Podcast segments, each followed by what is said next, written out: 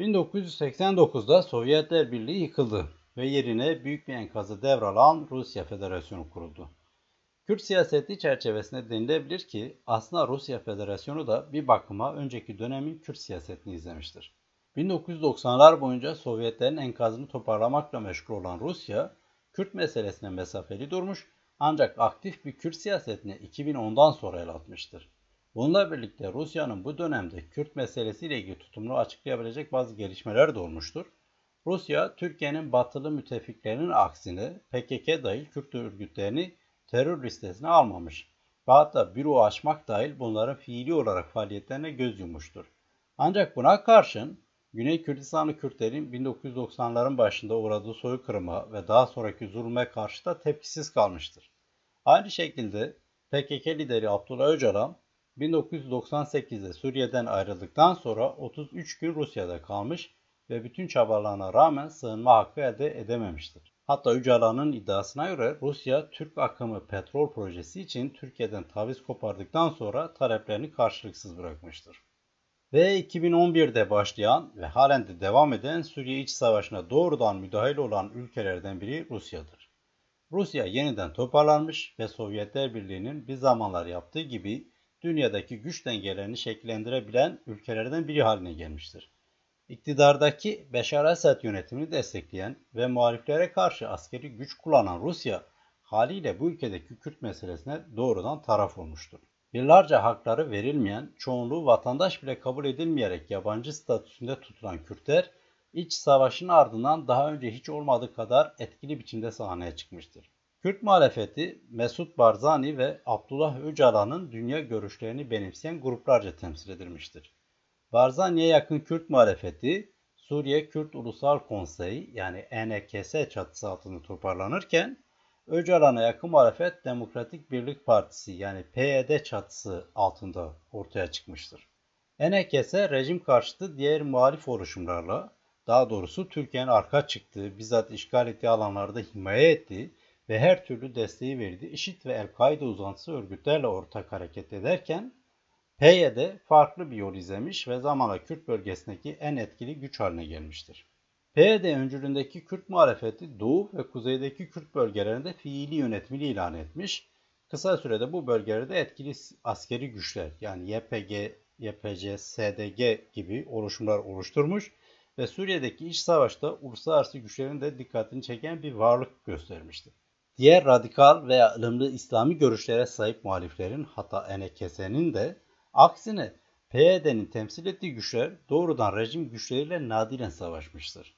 Suriye'nin bütünlüğü içinde geniş idari haklara sahip Kürt Federasyonu'nu savunan PYD, İran ve Rusya'nın etkin askeri, siyasi, ekonomik ve diplomatik desteğiyle yılları bulan savaşın bütün yıkıcılığına rağmen ayakta kalabilen Esad rejimi ile çatışmalardan ziyade diyaloğu esas almıştır.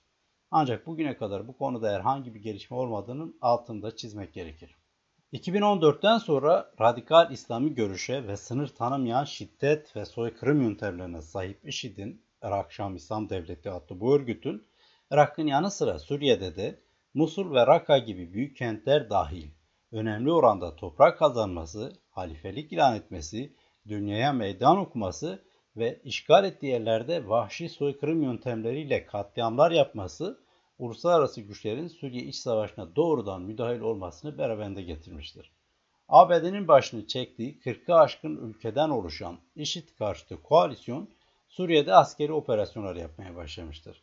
Esasen Rusya da bundan sonra rejimin korunması amacıyla Suriye'de doğrudan askeri güç kullanmaya başlamıştır. Böylece Rusya, Batı karşıtlığı ve Orta Doğu ile Akdeniz'de var olmak üzerine şekillenen geleneksel siyasetini yeniden küresel güç ve çıkar çatışmalarının sahası haline gelen Suriye'de etkin kılmaya çalışmıştır. Rusya, batılı koalisyonun da müdahale gerekçesini oluşturan IŞİD'in yanı sıra batılı güçlerin ve Türkiye ile Arap ülkelerinin desteğini alan ve her ne kadar ılımlı muhalifler diye lanse edilseler de esasında IŞİD ve El-Kaide uzantısı olan gruplar karşı savaşmıştır. Hatta askeri varlığı ve savaşması nedeniyle desteklediği Esad yönetimini bile geri planda tutan Rusya, Suriye'de doğrudan taraf haline gelmenin ötesinde esas muhatap, muhatap olmuştur. Kürt kentlerini işgal eden ve katliamlar yapan IŞİD'e karşı savaşan Kürt güçleri ABD'nin başını çektiği koalisyon desteğini almıştır. IŞİD'in Kobani, Raqqa, Deir Zor gibi önemli kentlerden çıkarılması ve Suriye'deki varlığının önemli ölçüde sınırlandırılmasında etkili rol oynayan Kürt güçleri kontrol ettikleri toprakları Arap nüfusun yoğun olduğu bölgelere doğru genişletmekle birlikte ABD'nin Suriye'deki en önemli müttefiki haline de gelmiştir. Bu nedenle Kürt güçleri kontrol ettikleri Raqqa ve Deir Zor gibi petrol kaynakları bakımından zengin olan bölgelerin aynı zamanda müttefikleri ABD'nin nüfus alanına girmesi nedeniyle Esad rejimiyle. Dolayısıyla esasen Rusya ve elbette Suriye'deki müttefiki İran ile zaman zaman çatışmak durumunda da kalmıştır. Ancak buna rağmen Rusya ve Esad yönetimi önceliği ülkenin diğer bölgelerindeki muhalif gruplara verdiği için Kürtlerle gerilimi uzun süreli tutmamış ve ertelemeyi tercih etmiştir. Bu Rusya ve rejimle doğrudan karşı karşıya kalmak istemeyen Kürtlerin de tercih halinde gelmiştir. Rusya'nın Suriye'deki güç savaşının bir diğer ayağı da elbette Türkiye ile ilişkileri oluşturur. Suriye'deki rejim karşıtı muhalif gruplara ev sahipliği yapan, eğiten ve lojistik destek sağlayan Türkiye ile Rusya'nın ilişkileri 24 Kasım 2015'te sınır ihlali gerekçesiyle Rus savaş uçağının düşürülmesinin ardından en kötü dönemlerinden birini yaşadı. Rusya'nın ağır ekonomik yaptırımlarına uzun süre dayanamayan Türkiye, en başından beri karşı olduğu Suriye'deki Kürt muhalefetinin ABD'nin desteğiyle gittikçe güçlenen varlığını da gözeterek Rusya ilişkilerini yeniden yoluna koymak için büyük gayret sarf etmiş ve bunu başardı en sonunda. Rusya geleneksel olarak Kürt muhalefetini varlığına karşı tehdit gören ve bunun Suriye'de etkili biçimde ortaya çıkmasından ABD'yi sorumlu gören Türkiye'nin korkularını fırsat bilmiş ve Suriye'deki küresel güç savaşında NATO'nun önemli bir ülkesini yanına çekmek için Türkiye'ye olumlu karşılık vermiştir. Burada dikkat çeken ironik nokta şu ki eski Sovyet KGB ajanı olan Vladimir Putin'in liderindeki Rusya'nın Türkiye'ye karşı izlediği siyaset Türkiye'nin kuruluş döneminde daha önce bahsettim. Sovyetler Birliği'nin izlediği siyaseti hatırlatmasıdır. Ayrıca Suriye'deki çok sayıda muhalif gruba karşı savaşan Rusya, Türkiye'nin bunlar üzerindeki etkisinden de faydalanmak istemiş ve faydalanmıştı. Bu gelişmeler Rusya'nın Suriye'deki Kürt siyasetinin seyrini yeniden belirlemiştir. Bir dönem ABD'nin desteğini alan Kürt muhalefetiyle ilişkilerini çatışmadan uzak ve mümkün olduğunca ılımlı düzeyde tutmaya çalışan Rusya, Suriye'deki Kürt muhalefeti ve başka birçok nedenden dolayı batılı müttefikleriyle gittikçe arası açılan Türkiye ile güçlenen ilişkileri sonrasında Kürt kartını etkili kullanmaya başlamıştır. Rusya maliyetli 2 milyar dolara aşan S-400 füzeleri anlaşması gibi son derece karlı işler yapmaya başladığı Türkiye'nin Batı blokundan uzaklaşıp yanında durması ve hamiliğini üstlendiği Suriye'deki muhalif grupları kontrolde tutması karşılığında Kürtleri pazarlık konusu yapmıştır. Türk Silahlı Kuvvetleri'nin 24 Ağustos 2016-29 Mart 2017 arasında Cerablus Elbap bölgesindeki bölgeyi Özgür Suriye Ordusu adı altındaki birliklerle ele geçirmesi, Türkiye'nin desteklediği muhalif grupların Halep'ten çekilmesi ve buranın Rusya ile Esad rejiminin denetimine bırakılması sonrasında mümkün olmuştur. Yani Halep'in Şam ve Rusya'ya teslim edilmesi karşında Rusya Türkiye'nin Elbap bölgesini işgal etmesine göz yummuştur ya da onay vermiştir. Aslında Türkiye'nin görünürde IŞİD'e karşı gerçekleştirdiği bu operasyon çok daha stratejik bir amaca hizmet ediyordu. Çünkü Türkiye'nin operasyonundan kısa süre önce IŞİD'e karşı mücadele eden ABD destekli YPG-SDG güçleri Münbiç'i ele geçirmiş ve Türkiye'nin ABD'den ısrarla engel olmasını istemesine rağmen bu güçler Fırat'ın batısına geçmiştir. Türkiye'nin Cerablus Elbap operasyonu YPG-SDG güçlerinin denetimindeki Afrin ile Münbiç bölgelerinin birleşmesini ve böylece Kuzey Suriye'nin tamamının Kürt güçlerinin denetimine geçmesini engellemiştir. Cerablus Elbap operasyonunun ardından Türkiye daha fazla Rusya ile yakınlaşmış ve Astana, Soçi gibi kentlerde Suriye'nin geleceğini belirleme iddiasındaki toplantılara Kürt temsilcilerin katılmasını engellemiştir. Nihayetinde bu toplantılar hiçbir sonuçta doğurmamıştır. Bu ayrı bir konu. Rusya'nın bu toplantıların öncesinde zaman zaman Kürt temsilcilerin de davet edileceğine dair açıklamaları olmuştur. Ve böylece muhtemelen Türkiye'den daha fazla taviz koparmaya yönelik bir adım olarak bunlar değerlendirilebilir. Türkiye, Suriye'deki etkili askeri operasyon birini Afrin'de yaptı.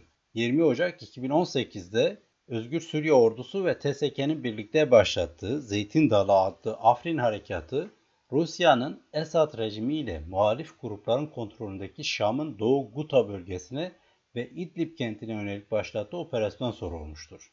Yani önce Şam ve Rusya birlikte Şam'ın Doğu Guta bölgesiyle İdlib'de El-Kaide ve IŞİD atıkları ya da uzantıları olan oluşumlara yönelik operasyonun ardından Türkiye'nin Afrin'e yönelik harekatı başladı. Rusya'nın Doğu Guta ve İdlib'i kontrol edebilmesi için Türkiye'den çoğunluğu El-Kaide bağlantılı radikal gruplardan oluşan buradaki muhalifleri kontrolde tutması veya buradan çıkarması istenmiş. İstediğini Türkiye'den alan Rusya hava sahasını açarak Türkiye'ye büyük bir imkan tanıdı ve böylece Afrin'i ve haliyle Kürtleri Türkiye ile pazarlıklara kurban etmiştir. Bir diğer gelişme de 9 Ekim 2019'da Türkiye'nin bu kez de Barış Pınarı adıyla Urfa'nın Ceylanpınar ilçesinin karşısında yer alan Serikani şehrine yönelik askeri işgalidir. Esasında Türkiye, ABD Başkanı Donald Trump'ın onayından sonra işgal hareketine başlarken Rusya'da olan bitenlerden faydalanmıştır. Nitekim bu işgal harekatının Serikani ile sınırlı kalması için Rusya devreye girmiş Kürt örgütlerine ABD'ye bel bağlamaların hata olduğunu telkin ederek öne çıkmaya çalışmış ve nihayetinde ilk kez ABD ile birlikte Fırat'ın batısı olarak adlandırılan bu bölgeye askeri olarak konuşlanmıştır. Bu da tırnak içinde söylemek gerekirse Türkiye ile Suriye'de Kürt pazarlığı üzerine kurduğu siyasetin bir başka sonucuydu. Bu siyasetin sona erdiğini söylemek zor. Bugünlerde Ukrayna meselesiyle işgaliyle meşgul olan Rusya'nın Suriye'de görünür Kürt siyasetinin esasen böyle olduğu belirtilebilir. Özetle toparlayacak olursam, Rusya Suriye'deki iç savaşta Mahabat Kürdistan Cumhuriyeti'nin deneyiminden sonra ikinci kez doğrudan muhatap olduğu Kürt grupları bir kez daha. Bu kez Putin siyasetiyle konjüktürel hesaplarına uygun biçimde değerlendirmiştir. Kürt gruplarla doğrudan savaşmayan ve diyaloğu da koparmayan ve onları terör örgütleri listesine de almayan Rusya, Öte yandan yanına çektiği önemli bir NATO üyesi olan Türkiye'nin eliyle ABD ile yakınlaşmanın ve Suriye'de geniş siyasi ve idari hak talebinde bulunmanın bedelini Kürtlere ödetmeye çalışmıştır ve halen de ödetmeye çalışmaktadır.